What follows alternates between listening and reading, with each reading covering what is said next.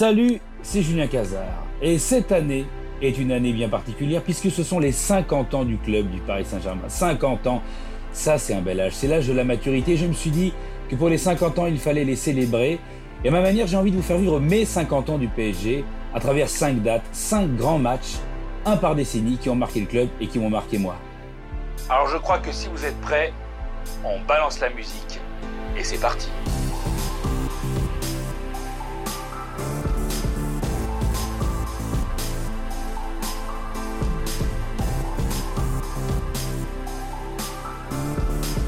Mon PSG des années 70, c'est le match de la montée en première division. Match historique qui a propulsé le club dans une élite qui ne quittera jamais ce soir de 4 juin 1974. hop, hop, hop, hop, hop Attends, attends, attends, Casar, là. Mais qu'est-ce que tu nous racontes, gros, là, en juin 74 Jean 74, t'étais même pas né. T'as sorti ta bouille en novembre, 5 mois plus tard. Qu'est-ce que tu nous baragouilles, l'espèce de mytho? Oh, calme Justement, si je suis né à cette époque, c'est tout sauf un hasard. C'est ce que j'essaye de me dire depuis 45 ans. Hein. donc, me casse pas mon délire. Je reprends. Bien sûr, cinq mois après ce fameux match, et si vraiment ça devait être un signe, pourquoi pas en 70, hein, à la création du club Pourquoi je suis pas né en 70 Ben, je pense qu'en fait, une partie de moi ne voulait pas émerger au monde dans un PSG en deuxième division. Donc, j'ai attendu. J'ai attendu qu'on soit enfin avec la crème de la crème de l'AD1 oui, j'ai utilisé ce mot crème de la crème parce qu'à l'époque, l'AD1, il y avait de la crème. Eh il y avait de la belle crème. Et pour sortir de ma tanière, c'était le meilleur moment. Je pense que ma mère serait ravie d'entendre qu'elle est comparée à une tanière d'ailleurs. Bon, jusque-là, dire c'est un peu léger hein, comme signe du destin, mais on va y venir. Faut savoir que moi, rien ne me prédestinait à aimer le foot. Ma mère détestait ça, pensait que c'était une bataille de chiffonniers encouragée par les soulards, tandis que mon père, lui, il savait même pas que le ballon était rond, il pouvait sortir le genre de phrase euh, comme euh, eh, qu'on leur donne un ballon à chacun, puis ils seront contents, ils arrêteront de se battre. Ce genre de phrase qui donne envie de lui rappeler qu'il n'est pas plus malin, lui, avec son pas de def, là, euh, à la Michel Fugain qui lui moule les cuisses comme un rôti de bœuf. Mais bref. Sans parler du reste de ma famille originaire du sud-ouest, qui ne jure que par le rugby, qui considère que les footeux, mais c'est les pouces citrouilles, et c'est pas, c'est pas un sport le foot, c'est une c'est quoi ce sport? Voilà. Voilà dans quoi j'ai grandi. Alors qu'est-ce qui a bien pu me faire aimer ce sport, et en particulier le Paris Saint-Germain? Eh bien, le destin, je vous le dis. Le destin, et c'est là que j'en reviens à l'année 74. Nous sommes en novembre 74. Le président Giscard d'Estaing joue de l'accordéon avec Daniel Gilbert et la France va voir les valseuses au cinéma dans la dernière CX Citroën en écoutant Vanida de Daif à fond dans la caisse. C'est là que ma mère, qui pourtant habitait dans le 15e arrondissement, décide d'aller accoucher un peu plus loin, dans une maternité du 16e, la maternité des princes, en face du parc. Non, c'est pas une blague, c'est pas une vanne, c'est bien là, la maternité des princes, que j'ai sorti ma tête du placenta. Et la première chose que j'ai vue à travers les grosses mains de la sage-femme, c'est quoi? C'est pas la Bibliothèque nationale, c'est pas le Panthéon, non, c'est bien plus beau. C'est le plus grand monument français, le Parc des Princes. Le Parc des Princes. C'est carrément mystique.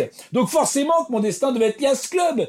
Et j'ai très vite compris qu'avec mes pieds euh, à Moon Boots, euh, ma place serait plus en tribune que sur le terrain. On va pas se mentir. C'est pour ça que, a posteriori, à la manière d'un Marty McFly alias Pierre Cardin, dans Retour vers le futur, j'ai pris ma DeLorean et à 180 miles par heure, je suis allé retourner en juin 74 pour revivre par procuration ce match de légende du Paris Saint-Germain. Sauf que moi, plutôt que Pierre Cardin, je préférais qu'on m'appelle Daniel Echter. Hein, vous imaginez pourquoi. Donc, le 4 juin 1974, PSG Valenciennes. PSG Valenciennes, match retour de barrage d'accession à la D1. Le PSG étant des deux, Valenciennes étant des 1 il y en a un des deux qui va mourir sur ce match. Ça fait quatre ans qu'on attend ça comme des dingues parce que c'est pas normal que le club de la plus belle ville du monde végète en D2 comme une ville d'outre-périph. Excusez-moi, je m'énerve un peu. Non mais quoi? Seul problème, le match aller de barrage, c'est pas très bien passé. On sort de chez les ch'tis avec un 2-1 contre nous. Eh, c'est pas infaisable, mais bon. C'est pas complètement mort, mais bon. Si on donne tout au parc, ça reste jouable. Match retour. Le stade est plein à craquer. Je sens l'ambiance monter. Oui, enfin, on est 19 000 personnes. Hein. C'est pas plein à craquer, mais on va dire que pour un club de D2, et qui passait même pas la télé à l'époque, c'est déjà pas mal. Le match commence plutôt bien. Là, le public est chaud. On porte l'équipe. On est à bloc. Car je rappelle que je suis un peu dedans, hein, puisque j'ai pris une DeLorean. Donc on est à bloc. Le public chauffe le parc. Et là, l'équipe s'emballe. Mpele ouvre le score. Ça sent bon, on a déjà fait notre retard. La première mi-temps est même pas passée, c'est génial.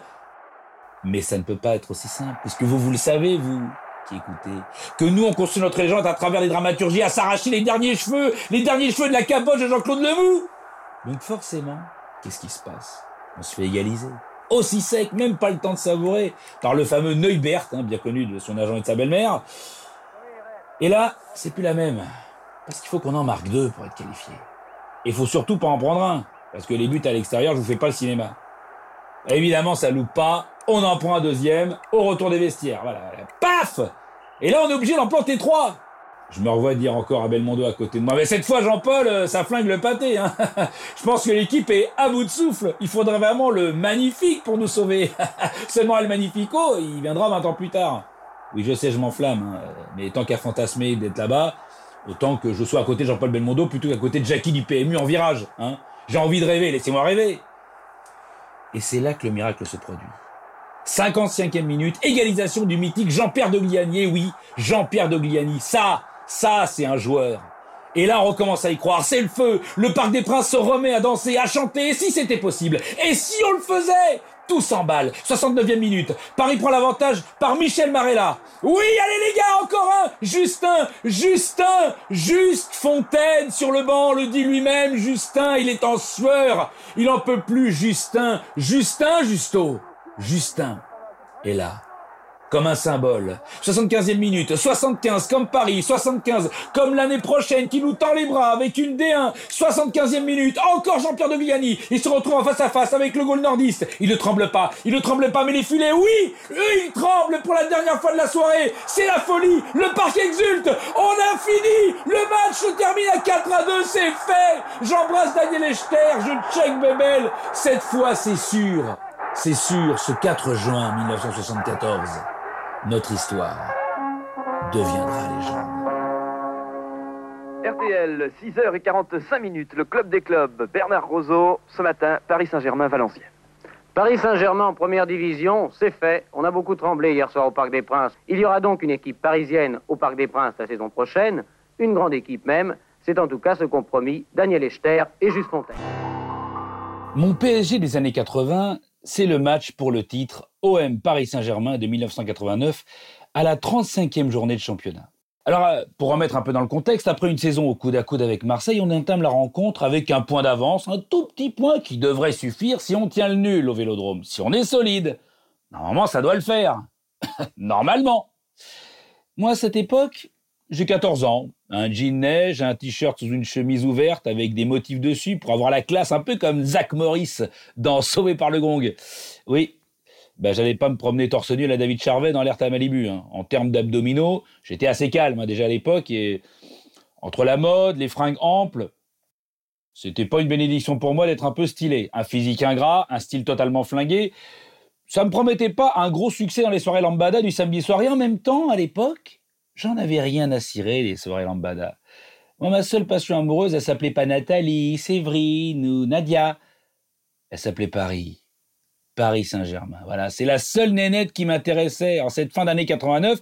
J'étais légèrement plus angoissé par ce match décisif au Vélodrome que par le conseil de classe qui allait me faire redoubler pour la troisième fois ma quatrième. Oui, un surdoué, je vous dis. ce match, au MPG, il est fondateur pour moi. Et pour deux raisons essentielles. Oui, deux raisons. Tout d'abord, c'est ma première déception violente et émotionnelle liée au PSG.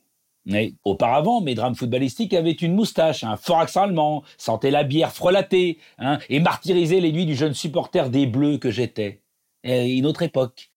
La deuxième, c'est que ce soir-là, un truc a germé en moi. Un truc comme un alien dans le ventre des copains de Sigourney Weaver. Un monstre qui allait s'emparer de mon corps, puis de mon esprit, un ressenti étrange.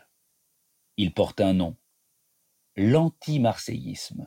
Oui, oui, avant cette année, pour moi, Marseille, c'était sympa. C'était quoi? C'était pas grand-chose de méchant, ni de dérangeant. C'était Gaston de Fer, la trilogie de Marcel Pagnol, hein, qu'on se remettait en boucle aux fêtes de Noël. C'était Ferlandel, c'était l'accent truculate des Galabru dans les gendarmes de Saint-Tropez. Cruchot Attention, Cruchot Cruchot Cruchot Ils étaient marrants, les Marseillais. Ils étaient super sympas. Mais ce soir-là, du 5 mai 89, ils allaient arrêter de me faire rire. Et pour longtemps. On avait fait plutôt une bonne saison, surtout que Celle d'avant était un petit peu moisie. Hein. Euh, franchement, on était un petit peu à la ramasse. Là, là, on était pas mal. On était presque au top. L'équipe d'Ivic, elle est emmenée toujours par un fringant, ça fait Sujic. On filait vers le titre. Il nous tendait les bras. On allait enfin empocher un deuxième titre de champion au club. Malheureusement, on ne s'était pas méfié de ce nouveau monstre qui envahissait la division 1. L'OM de tapis. L'OM de tapis qui fondait sur le championnat comme les morts vivants du Winter is Coming de Game of Thrones. Une équipe de pitbulls, de mangeurs de chair fraîche, un rouleau compresseur qui n'avait qu'une idée en tête, marcher sur les gentils petits joueurs de violon parisiens. Starring, Eric Dimeco, dit le boucher d'Avignon, Karl-Heinz Foster, le dépeceur de Stuttgart, et en attaque, le Gert Müller français, JPP au milieu de terrain, le patator sausé, véritable Lothar Matthaus de la Canebière. Ça y est, il remonte. Les vieux démons de 86, ils ressurgissent. Je ne sens pas ce match. Je ne le sens pas. Dès l'entrée des joueurs dans le tunnel du vélodrome, c'est la fusion. La tension. La tension, elle est palpable. Et moi, devant ma télé, je sens que je vais passer une soirée plus longue et plus stressante que l'attente des résultats de fin d'année du brevet des collèges. À la différence près que le brevet des collèges, je m'en fous. Je m'en contrefous alors que ce soir, c'est ma vie que je joue. C'est notre vie. Ça commence plutôt pas mal. Ça combine entre Simba et Suzic, les virtuoses de la capitale sont sortis, ça va régaler. ce soir, ça va faire mal. Et Gaëtan Noir sauve une première fois son équipe. Ça va, je suis rassuré. Et les accoudeurs de mon fauteuil peuvent respirer sous mes ongles. Puis, doucement, le match bascule dans le Moyen-As. Dans le moche, le vilain, le sale. L'OM est en train d'emporter le PSG dans, dans sa grotte. Les Marseillais s'approchent de plus en plus du but de Bats. Inexorablement, je vous le dis, Winter is coming! Heureusement, notre Jojo dans les buts, il est héroïque, comme un soir de France-Brésil 86. Marseille domine mais n'y arrive pas. J'ai les larmes aux yeux, on va le faire. Allez, une dernière action de, de Calderon. Surtout ne pas perdre la balle, on est dans les arrêts de jeu. Vas-y Gabi, temporise. Voilà, combine avec Suzic. Non, perds pas. Mais qu'est-ce que c'est que cette balle piquée? Mais t'es malade Oh Gabi Gabi, tu fais quoi Gabi? Gabi, tu devrais pas me laisser la nuit. Mais c'est là que tu me laisses la nuit, Gabi. Mais là, Gabi, tu nous lâches, tu laisses la balle dans les gants de Gaëtan Huard, il récupère, il relance vite vers Sauzé, il remonte le terrain, relais avec Mario et Héros. Alors, Héros, pas Jacques-Henri, hein. Patrice, le joueur de foot. Relais, la balle revient sur Sauzé, il est à 30 mètres, personne l'attaque, qu'est-ce qui se passe? On a peur de rien, il peut pas marquer de là, il est excentré, il est à 30 mètres, on a base dans les buts. Qu'est-ce qu'il fait? Il tire? Non, il tire. Non Non La 91e minute La balle peut pas être rentrée. Je suis à gare, les yeux dans le vide. Sauzé court vers les travées du vélodrome, suivi de tous ses potes, tous ces affreux Jojo. Moi, je m'effondre au sol. Une immense tristesse m'envahit. Les réminiscences de la RFA remontent en moi. À partir d'aujourd'hui, l'Allemagne porte un nouveau nom, l'Olympique de Marseille de Joël les Parisiens abattus. Mon PSG des années 90, c'est bien entendu PSG Real 93. Alors je sais ce que vous allez penser. Ah ouais, bah c'est pas très original. On le connaît par cœur ce match. On peut même se les échanger les commentaires de l'époque, un peu comme les dialogues des bronzés ou du Père Noël est une ordure. Ça va. Eh, un coup franc ce moment, c'est comme un penalty contre nous. Fixe, fixe, fixe. Remise de la tête de Bravo pour Ginola. Et le voilà le quatrième but, chéri. Antoine, il avait dit qu'il allait en chercher une et tout ça et tout ça et tout ça. On connaît. Oui, seulement moi, ces commentaires, je les ai pas entendus. Non pas que j'avais un Discman dans les oreilles avec What is Love de Hadaway à fond, mais tout simplement parce que comme 46 000 zigotos, j'étais dans les travées du Parc des Princes. Plus exactement en Hauteuil Rouge, comme on disait à l'époque. Ah ouais, Casar, ouais, t'es un vrai, ouais, t'es un ultra, ouais, ouais, enfin, j'avais surtout pas assez de thunes pour me payer une place en Ible-Bas. Ah, Ible-Bas, ça c'est la tribune qui faisait rêver. Oui, quand t'étais pas pote avec les mecs de la Corbeille. Mais Ible bas, là tu voyais tout, t'étais au milieu, t'étais comme le roi, t'étais Jules César. Donc forcément, je faisais partie de la frange d'ultra qui ne voyait qu'une mi-temps, moi, à Hauteuil Rouge, hein, qui attendait la réaction de Boulogne pour savoir s'il y avait but à l'autre mi-temps.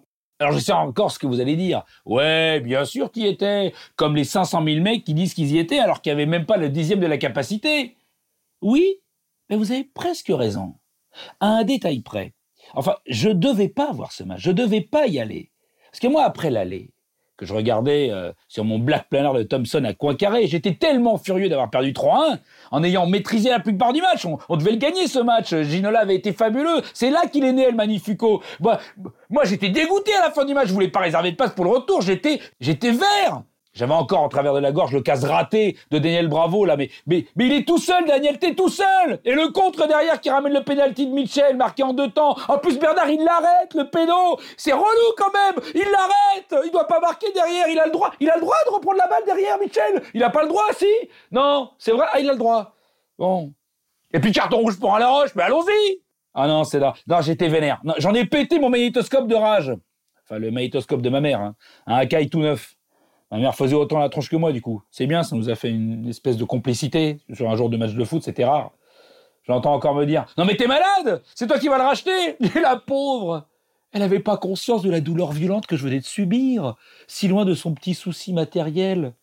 Ah, la pauvre Comprenez pas. Donc forcément, le match retour approchait et mes potes de seconde du lycée Victor Duruy commençaient à me chauffer. Oui, à 18 ans, j'étais encore en seconde. Et quoi? Ça dérange quelqu'un? Oui, j'ai eu mon bac à 22 ans. Oui, j'ai réussi sur le tard, comme Édouard Cissé ou Pierre Ducrot. Ah, franchement, vous êtes vraiment pas sympa. Mon meilleur ami avec qui j'allais au parc depuis le début, lui, il avait bien pris sa place pour le match. Lui et ses deux potes de classe, hein, qui étaient évidemment les classes au-dessus de moi, ben, ils avaient leur place. Et moi, je commençais à regretter mon choix, de me dire, ah, je serai pas de la partie, ah, peut-être que je me suis un peu emballé de ne pas prendre de place. Et puis, miracle. La veille du match, un des deux acolytes de mon pote se dit Oh, je le sens pas ce match, les gars. Tu veux pas racheter ma place, Julien? Et Je le regarde, je me dis Il me fait une blague. Il dit Non, je sais pas, le 3-1, allez. Euh, non, je le sens pas. Si tu veux, je te la fais moitié prix. Moi, je fais mine de lui rendre service et j'accepte. Oh, le pauvre, il est malade. Stéphane Pézard, il s'appelait. S'il m'écoute, ben, j'espère qu'il m'écoute pas. Alors le coup d'envoi, proche. On était hyper excités, évidemment, Phil Collins, c'est tout le tintouin. Comme s'il allait se passer quelque chose. L'ambiance était vraiment explosive. Moi, c'était la première fois que j'ai vu une ambiance pareille. C'était chaud. L'équipe a mis le feu d'entrée. Elle était au diapason avec le parc. Comme pour ne pas avoir de regrets, il fallait que dès le début, on mette le feu. Et là, action d'Amara Simba. Ah, il joue bien le coup, mais il obtient un corner. Il obtient un corner juste devant nous. Derrière, Valdo le tire, tête de Wea. Ça y est, 1-0, le parc s'enflamme. Il va se passer quelque chose. C'est un soir spécial. de Georges Wea qui ouvre le score après 33 minutes en première période au Parc des Princes. Le Paris Saint-Germain mène 1-0 dans une ambiance de folie. Deuxième mi-temps, 1-0, on a fait la moitié du travail. On se dit qu'on va y arriver. Et là, arrive le chef-d'œuvre. Le chef-d'œuvre de David, Prince David. Valdo qui fixe sa défense. Passe qui a pris une pichenette, remet sur la tête de Bravo, c'est magnifique. Bravo qui fait une offrande à Ginola pour une reprise de volée de l'espace. Le stade part en brille, elle est sous la barre. Bien Extraordinaire Sur la remise de Daniel Dans la foulée, contre-assassin de Valdo, mais qu'est-ce qui se passe? On sait plus où on est, c'est le troisième but, ça fait chavirer le parc, Ricardo Rocha se fait humilier, il ne peut plus rien nous arriver, ça y est, c'est l'euphorie On va finir par oublier le but du Real, le but du Real qui peut arriver à tout moment. Et oui, à 3-0, on oublie dans le stade qu'un seul but du Real et tout est relancé. Nous, on chante, on fait limite la hola. On sait plus où on est. C'est la fête. On a renversé le Real. Et là, 93e minute. Coup franc, remise de la tête de Michel. Et Samorano du pointu du pied climatise le stade. Ça y est. Repart à zéro. 3-1, comme au match aller. Bon. Ben on est parti pour les prolongations, les gars. Et il siffle pas, l'autre Il siffle pas. Il siffle pas.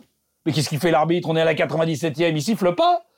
Et on se regarde entre nous. Moi, je me souviens, on était complètement à la masse. On se disait, mais on est déjà en prolongation ou quoi? Il dit, je sais pas. Il y a le gros moustache à côté de moi. Il me dit, bah, je crois qu'on a, on a sifflé le coup d'envoi. J'ai dit, non, c'était les prolongations. Là, c'est pas possible. Il est, c'est la 98e minute. Et là, un dernier coup franc. Valdo se prépare. Que va tirer Valdo. Se dit, oh là là, qu'est-ce qui se passe? C'est chaud. Dernière action. Allez, allez, vas-y. Allez, vas-y. Le coup franc est tiré. Et là, et là, le but Le but d'Antoine Le but de Camboiré Mais le but de Camboiré, moi Nous, à Tribune Auteuil, on l'a pas vu. On l'a entendu parce qu'on voyait rien. Mais on a senti vrombir le cop de Boulogne. Et puis, comme une là, comme une vague. Ça a pris tout le stade. Ça y est, c'était vrai. Le but était marqué. On voit Antoine courir, courir vers, le, vers les tribunes, courir vers Arthur Georges qui lui est complètement euh, cramé sur son banc. Sueur, il ne bouge même pas. Le stade est en folie. On sait plus où on est. Le gros moustachu, je lui ai roulé une pelle. Je lui ai roulé une pelle au gros moustachu. J'ai embrassé tous les mecs autour de moi. Je connaissais personne. Et pourtant, on était en feu. C'était la folie. On savait plus où on était. À la fin, on avait les larmes aux yeux, on chialait. On partait vers le métro, ce chemin, c'était, on aurait dit une grande marche. On aurait dit une grande marche. On se croyait à la libération de Paris. On va dans le métro, on descend, on a tellement chanté, on a tellement hurlé, on a tellement dansé dans les rames du métro qu'on a fait péter la rame. Il y a eu une chute de tension, on est resté 20 minutes dans le noir, mais on s'en foutait. On aurait pu rester deux heures, deux heures et demie. On était bien. Et puis on arrive à notre station, la mode piquée, on sort. Première chose qu'on fait, on va vers les cabines téléphoniques et on appelle mon pote Stéphane Pézard qui m'avait laissé sa place pour le chambrer. Évidemment, il répond pas. On lui laisse un message sur son répondeur téléphonique. Je raccroche, je rentre chez moi, je vois ma mère, je lui tombe dans les bras, je lui dis Maman, t'as enregistré le match? Et elle me dit Avec quel magnétoscope? Banane. Et je me suis souvenu que je l'avais pété. Mais c'est pas grave, parce que le match, il est dans ma tête. Mon PSG des années 2000, c'est le match La Corogne-Paris Saint-Germain en 2000 en Ligue des Champions. Match de la deuxième phase de poule, parce qu'à l'époque, il y avait deux phases de poule. Il fallait gagner une première phase de poule, puis tu avais une deuxième phase de poule, puis tu avais des quarts de finale, tu avais des demi-finales, tu avais une finale. C'est-à-dire que déjà, quand on avait du mal dans une phase normale, ça devenait carrément ingérable. On avait réussi, par je ne sais quel miracle, à passer la première phase. On a même fait plutôt des bons matchs, avec un fameux match contre Rosenborg, où on avait tout explosé, avec un JJ Okocha de folie, un Nicolas Anelka en pleine forme, parce qu'on avait une sacrée équipe. Cette année-là, l'air de rien, il y avait des joueurs il y avait du, oui, il y avait du Anelka, il y avait Christian, il y avait quand même Okocha, il y avait Luxin, Arteta, Madar, oui, bon, il y avait aussi euh, Van Peta, qui s'est fait connaître pour d'autres raisons. Il y avait Pochettino, il y avait Okpara, il y avait, c'était du lourd, c'était du très lourd. Non, non, franchement, euh, il y avait de quoi faire. Donc, on fait la deuxième phase de poule, mais là, il y a un groupe compliqué. On est dans le groupe euh, de Milan AC, de Galatasaray et de la Corogne. On démarre pas super, hein. On démarre pas génial, on va pas se mentir. Hein, on n'était pas du tout euh, favori de ce groupe. Surtout qu'en plus, premier gros match, on reçoit la Corogne. Bon, et on s'est fait juste balader. Hein. On va pas se mentir. Voilà, c'est en même temps l'équipe en face de nous, c'était pas des cloches nues. Hein. C'était euh, Emerson, Mauro Silva, Fran, Valeron, Jalminia, Diego Tristan, Toro Flores, euh, Roy Mackay, excuse frérot, euh, c'est du lourd. C'est du lourd de chez lourd. Rien que les noms, là, ça pique les yeux. Hein, ça arrache les oreilles, ça fait mal au tympan. Donc, on se dit, ça sent pas très bon. Et le match retour, c'est la dernière chance, la dernière chance de pouvoir se qualifier. Si on fait un score à la Corogne, alors là, là, c'est jouable. Là, on peut faire quelque chose. Et moi, à cette époque-là, je suis pas au Parc des Princes, je suis pas à la Corogne, je suis pas avec mes potes je suis à l'hôpital. Plus exactement, à la clinique. Oui, à la clinique de Douarnenez-Tréboul, au fin fond de la Bretagne. Mais qu'est-ce que j'allais foutre là-bas, vous allez me dire, en mois de février, à Tréboul, sous un crachin permanent. Il fait 8 degrés, oh, je suis sympa, 8 degrés, c'est à 14 heures. Il fait 2 degrés de moyenne, avec un froid humide, au bout de la vie, au bout de la fin du monde parce que je suis en rééducation du genou, parce que moi j'ai été assez malin pour me péter le genou. Même en étant mauvais au foot, on peut avoir des blessures de professionnels. Et eh ben moi je m'étais pété les croisés, voilà. Et j'avais rien choisi de mieux que d'aller me faire rééduquer au fin fond du trou du cul de la Bretagne. Bon donc j'y vais. Et je suis tout le temps en train de me faire chambrer. Évidemment, je suis entouré de Bretons hein, qui se foutent de nous. Ah, le PSG, vous avez des vedettes et soi-disant Anelka. N'empêche que vous touchez pas une rame. Hein. Vous êtes vraiment nuls et ce soir, vous allez encore vous faire tabasser hein, à la corogne. Moi, je suis là, je mange mes pains beurrés à la cantoche. Hein. Je peux vous dire que c'était pas chez Fauchon, hein, la bouffe là-bas. Ça fait deux semaines que j'en peux plus les supporter. Et je me dis, bon, ça va être encore vraiment difficile. Je regarde le match tout seul dans ma chambre, évidemment. Je suis prêt à déprimer. Hein. Je sais très bien qu'une victoire nous permettrait d'y croire à nouveau, mais je sais aussi qu'il y a très peu de chances qu'on batte cette équipe de la Corogne. Alors je suis là, je, me prends une petite bouteille de Vichy, hein, je me mets dans mon lit, avec ma jambe en bois, tenue par une attelle, et puis je mets la télé, et puis le match commence. Et puis on n'est pas si mal, dis donc. On n'est pas si mal dans ce match. Okocha, Ben Arbia, ça joue au ballon, Laurent Leroy, il a l'air en forme. Mais on n'ouvre pas le score, s'il te plaît Okocha Okocha, 29e minute, but 1-0 Mais attendez, attendez, attendez, attendez, mon grand, là. Mais mais on est en train de gagner, là, je suis pas en train de rêver. On, on s'enflamme pas, on s'enflamme pas. On sait très bien à l'époque, on est le PSG. Le PSG, c'est la période qu'on appelle un peu euh, la période plombée, hein, les années noires, les années sombres, les années où les guignols de l'info se foutaient de ta gueule, le, les années où c'était drôle d'être supporter du PSG, où on disait ah t'es supporter du PSG, donc tu te dis à 1-0, tu vas pas fanfaronner. Et le match continue. Et puis ça prend, ça continue à jouer là. Laurent Leroy, Qu'est-ce qui lui prend? Pap, pap, flip, flap, tagadak, frappe enroulé 2-0. Juste avant la mi-temps. C'est une blague. On met 2-0. Là, je me dis, calme-toi, Juju. Va pas commencer à chambrer parce que là, ça sent bon, mais on sait jamais. On est quand même un club chelou. Il faut pas s'enflammer. Début de deuxième mi-temps. J'ai fini ma bouteille de Vichy. J'attaque la ceinture. Ah ouais, non, on s'éclate en rééducation. Le match reprend.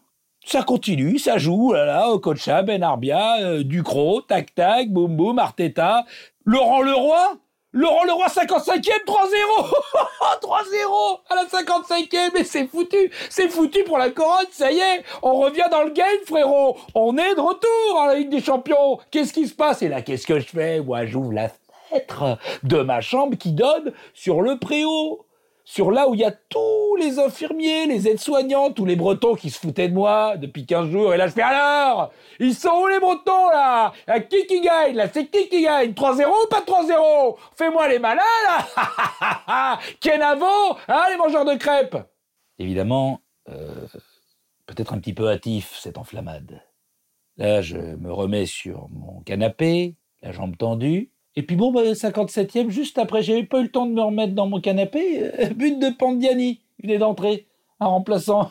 Il joue jamais, lui. Oh, bah, 3-1, voilà, c'est. Ça va. On engage 60e But de Diego Tristan Qu'est-ce qui se passe là? C'est bête là, 3-2, là, ça commence à devenir tendu quand même. Il reste quand même un petit, peu de temps quand même. pas, enfin, faut pas déconner quand même. Et là, qu'est-ce qui se passe? Louis nous fait une cracade il commence à avoir les miquettes, ça fouette. Il fait sortir Ali Ben Arbia, un des seuls qui tenait le ballon. Il fait entrer Rabé Sandratana. On recule, on recule. Il dit qu'est-ce qui se passe? Pourquoi il fait ça? Bon. Et là, on recule, on recule. Il se dit oh là là, on va sortir au coacha. Je dis mais attends, mais qu'est-ce que tu fais? Sors pas au coacha, c'est le dernier qui sait tenir le ballon au milieu de terrain. Il fait entrer Yadowski. On recule, on recule. Et là, 76e, Pandiani il met un deuxième but pour Diani, il joue jamais. Il joue jamais pour Diani, mais un doublé. Mais c'est pas possible quand même. On revient pas à 3-3, et là je commence à me dire, c'est chaud. On va finir par faire match nul alors comme des 3-0 Ah ben non. Non, non. 84e minute. Pandiani Il met un triplé. Je sais même pas qui c'était Pandiani pour moi. C'était une marque de pâte à sauce tomate. Et il met trois buts. Pandiani me semble-t-il quatrième but de la tête. C'est ah, assez dur, incroyable. C'est dur pour les Parisiens. Oui. Mais la leçon du jeu aérien est galicienne dans cette deuxième période. Incroyable retournement de situation, incroyable match. Alors, euh, la fin du match est sifflée. J'éteins ma télé. Et quelques minutes après, j'entends toquer à ma porte. J'ouvre. Il y avait 12 aides-soignants qui m'attendaient avec une bouteille de champagne. Ils m'ont dit Ça va, Paris? Ça a fait combien? Ils sont entrés et ils ont fêté la victoire de la Corogne dans ma chambre au champagne. Voilà. Notre histoire deviendra légende, je vous dis. Mon PSG des années 2010, c'est le match retour de huitième de finale de Ligue des Champions contre Chelsea. Ah ouais, ah, ah, ouais, ça va. Et lequel, banane? On a joué tellement des PSG Chelsea, comment on le sait? Oui, ça va, ça va, j'arrive, j'ai même pas donné les détails celui de la revanche, celui de Thiago Silva, de la soirée héroïque où on va arracher la qualif à Stanford Bridge au bout de la nuit. Pas celui de la qualif fastoche l'année d'après avec Zlatan, non, celui où on a flippé. Ce soir-là, je crois que ce soir-là, je me suis fait des frayeurs, je me suis fait des joies, des larmes et surtout trois ennemis, les voisins du dessous, du pote chez qui je regardais le match. Au moment du but de Thiago Silva, ils ont pensé que l'immeuble subissait une attaque de l'armée américaine en direct sur CNN avec les maglites et les hélicoptères. Mais bon, en même temps, c'est le jeu, hein, t'es pas obligé d'habiter à côté de chez un ultra. Hein faut faire des choix dans la vie. Il y a deux trucs à jamais faire. Habiter près de chez un ultra ou d'un bureau de tabac ou d'une boîte de nuit. Voilà. Mais revenons au début de l'histoire. Ça fait deux ans qu'on se scotche au quart de finale. Et toujours de peu, de peu, surtout l'année précédente où on se fait sortir à la dernière minute par un foutu but de Dembaba contre Chelsea. Malgré un super match aller, avec un but d'anthologie de Rivière Pastore, là je me vois encore au Parc des Princes, là quand il est sur le côté, qui dribble tous les joueurs et qui la met dans le petit soupirail. C'était juste du génie. Sauf que derrière, on se prend 2-0, glacial, et bien entendu, par un joueur qui, dans l'intimité, t'avouera plus tard qu'il est supporter du PSG d'Embaba. et ça nous fait une belle jambe Ça aurait été dommage, hein Oui, bien sûr. Donc on a un petit peu la rage. Et quand le nom de Chelsea tombe au tirage au sort et sort du chapeau, on se dit c'est le Chelsea de Mourinho. Voilà, huitième de finale. On se dit voilà, on va encore se faire bananer. Ah, moi je l'aime pas, Mourinho. Moi je l'aime pas. Je l'aime pas parce qu'il me stresse. J'ai l'impression qu'il entre dans notre cerveau, Mourinho. Tu sais, c'est son équipe, elle est, elle est âpre, elle est dure, elle est implacable, elle est froide. Elle te fait un peu penser à l'OM des années 90. Tu sais, t'as des sueurs froides. Tu sais, t'as l'impression que tu peux être meilleur que lui, mais non, tu vas pas y arriver. En plus, en attaque, il y a Drogba. Il est pas titulaire, mais il est là. Ce Drogba qui était à l'OM, mais surtout ce Drogba qui en 2004 avec Chelsea venait s'imposer au parc en Ligue des Champions. Il a chanté Allez l'OM au Parc des Princes avec le maillot de Chelsea. Non mais c'est pas une blague ça J'y étais, j'en ai bouffé mon gobelet de Liptonic. Et là, on se retrouvait. Il fallait se venger. Se venger de 2004 et de 2014. Le match allait assez équilibré, mais leur cynisme avait encore réussi à arracher un nul, 1-1, qui nous mettait encore dans la panade pour le match retour. Mourinho, cette crapule, il faisait le malin, conf de presse. Tu avec son petit air, là, toujours de pas y toucher, là. Eh, il pensait nous marabouter tout le temps. Tu sais, il était là, alors il disait, euh, Laurent Blanc, il le méprisait. Tu penses Laurent Blanc, le pauvre. il l'avait eu l'année d'avant. Il l'aura encore cette année, hein. Moi, je voulais y aller à Stamford Bridge parce que je me dis cette année, on va se le faire, Mourinho, on va se le faire. Mais malheureusement, j'étais bloqué par le boulot, j'ai pas pu y aller à Stamford Bridge. Pourtant, je le sentais. Il y avait la place pour passer cette fois, même si on avait fait un mauvais résultat, il y avait la place. On démarre le match de la meilleure des manières. Cette fois, on n'est pas venu avec le trouillomètre à zéro. Là, on est là, les gars, on entre dedans, on y est. Hein, moi, je suis là, je suis dans mon, mon canapé, enfin, je suis dans le canapé de mon pote. Là, on sent que c'est bien. Un première demi-heure, y a bon, on y va, les copains, c'est la fête. Là, c'est la fête jusqu'au tournant du match. Qu'est-ce que c'est que c'est non mais c'est quoi ce tag de Zlatan? Il n'y a pas faute là, il y a pas une faute, il le touche pas, il le touche pas Oscar. Comment? Qu'est-ce qu'il fait l'arbitre? Carton rouge! À la 30e minute, mais il est malade, mais il a complètement craqué, mais c'est quoi ce délire? Il est sérieux? Attends, je vois le ralenti. Qu'il y a mon pote Thomas, je dis attends, attends, attends, attends, à mon avis, il s'est passé un truc, je regarde le ralenti, mais il, il le touche pas Il touche pas Oscar, il y a rien du tout, il se retire le pied en plus, il... c'est pas possible Oscar, mais... et il lui se roule par terre, lui on dirait qu'on lui a arraché sa jambe, franchement sur ce coup-là, Oscar il méritait, il méritait, il méritait un Oscar Il méritait, un, un cinéma pareil, j'avais pas vu ça depuis, depuis France-Italie Bon, ben voilà, on va encore jouer à 10 pendant une heure, on doit remonter le score, super, génial, allez, on, on, peut éteindre la télé. Bon, évidemment, on n'éteint pas la télé. Avec mon pote, on se dit, euh, ça être encore une soirée galère. Lui, il était à deux doigts d'aller se coucher avec son nourrisson qui était là, dans le couffin à côté, du canapé. Euh. Il se dit, bah, je vais aller dormir avec mon gosse, hein, ça sera plus simple, hein, plutôt que de regarder. Je dis, bon, bon, bon, on reste quand même. Mais on a sentiment d'injustice, on se dit, ça va peut-être servir à l'équipe. Et effectivement, ce sentiment d'injustice, il va transcender l'équipe. Il y a plus Tannes, on n'a plus rien à perdre. Qu'est-ce qu'on peut perdre? C'est normal de perdre, alors on va tout donner. Et là, on commence à faire le jeu, à faire jeu égal avec Chelsea. Même Cavani a une balle de 1-0 au bout du pied à la 58e. Il avait fait le plus dur, mais c'est pas vrai, t'avais fait le plus dur. Mon pote, il me dit, bien sûr, c'est Cavani, on le connaît. Hein. C'est quand il fait le plus dur qu'il n'y arrive pas. Et c'est pas faux. On tient, on tient, et puis 80e minute, on craque. Mais oui. Un ballon flottant, pourrave, un jeu de billard, et paf, bim, boum, clac, remise, bam, Ivanovic, et 1-0. Voilà. Alors, on a fait ce qu'on a pu. On aura tenu tant qu'on a pu. Ah, on était dépité là. Bon, c'était les voisins du dessous qui étaient contents parce qu'on s'était calmé. Mais là, 85e minute, corner. Que ce corner oui, oui C'est David Luiz Il adore ces ambiances Il adore être trahi par Stamford Bridge La transversale rentrante Un partout, on se dirige vers la prolongation Paris, en route pour stratosphérique venu de part sous la barre de David Luiz. Allez Allez, on y recroit, allez On hurle, nos cris font sursauter le pauvre gamin de mon pote qui commençait à faire sa nuit. Et à ce moment-là, on s'en foutait, c'était vraiment pas grave. Hein. La nuit du gamin, c'était pas important. Cette fois, c'est la bonne. Allez, allez, on a là la prolongue. On l'a la prolongue. Ça va être long quand même, parce qu'on est toujours à 10. Mais faut pas craquer 95e minute. Encore une balle flottante. Bon, là, euh, remise de Diego Costa dans la surface. Quoi? Quoi, penalty Penalty Non mais il est pas sérieux, c'est pas possible Mais c'est quoi cette... Mais c'est quoi cette main? Mais Thiago Silva, il a craqué Pourquoi il... Il a fait mal là, mais il, a carrément, il a fait un dunk sur la tête de Kurt mais c'est pris pour Vince Carter. Et voilà, et voilà, penalty 2-1, c'est mort, là, oh là, là, là, là, j'en ai marre. Mais on n'y arrivera jamais. Bon, ben, d'un petit corner, quand même, à la 112e, on sait jamais. Oh, Thiago Silva, oui, non Mais non Mais comment il l'a sorti, mon courtois Il peut pas la sortir, il te fait une claquette, mais d'où elle sort cette claquette Mais c'est Gordon Bank face à Pelé mais c'est pas possible, on est maudit, là, c'était... Il nous faisait une camboirée, normalement, là, c'était notre destin qui marque. Bon, allez, il y a recorder, on sait jamais, allez, Thiago Motta, allez. Thiago Motta, c'est frappé, c'est frappé au deuxième poteau, il ne peut pas sortir la tête Ouais Ouais Ouais Le but de Silva Ouais Deux Paris s'est égalise Paris est qualifié Paris Paris rêver plus grand L'histoire du PSG devient légende Et là, on explose le canapé Conforama qualité Ligue 1 de mon pote. En sautant comme des cabris, on hurle comme des loups, on chiale comme des gosses. Son mioche, il est terrorisé par nos cris, il pleure à chaud de larmes, mais c'est pas grave. C'est pas grave, petit. On est qualifié, petit. Calme-toi.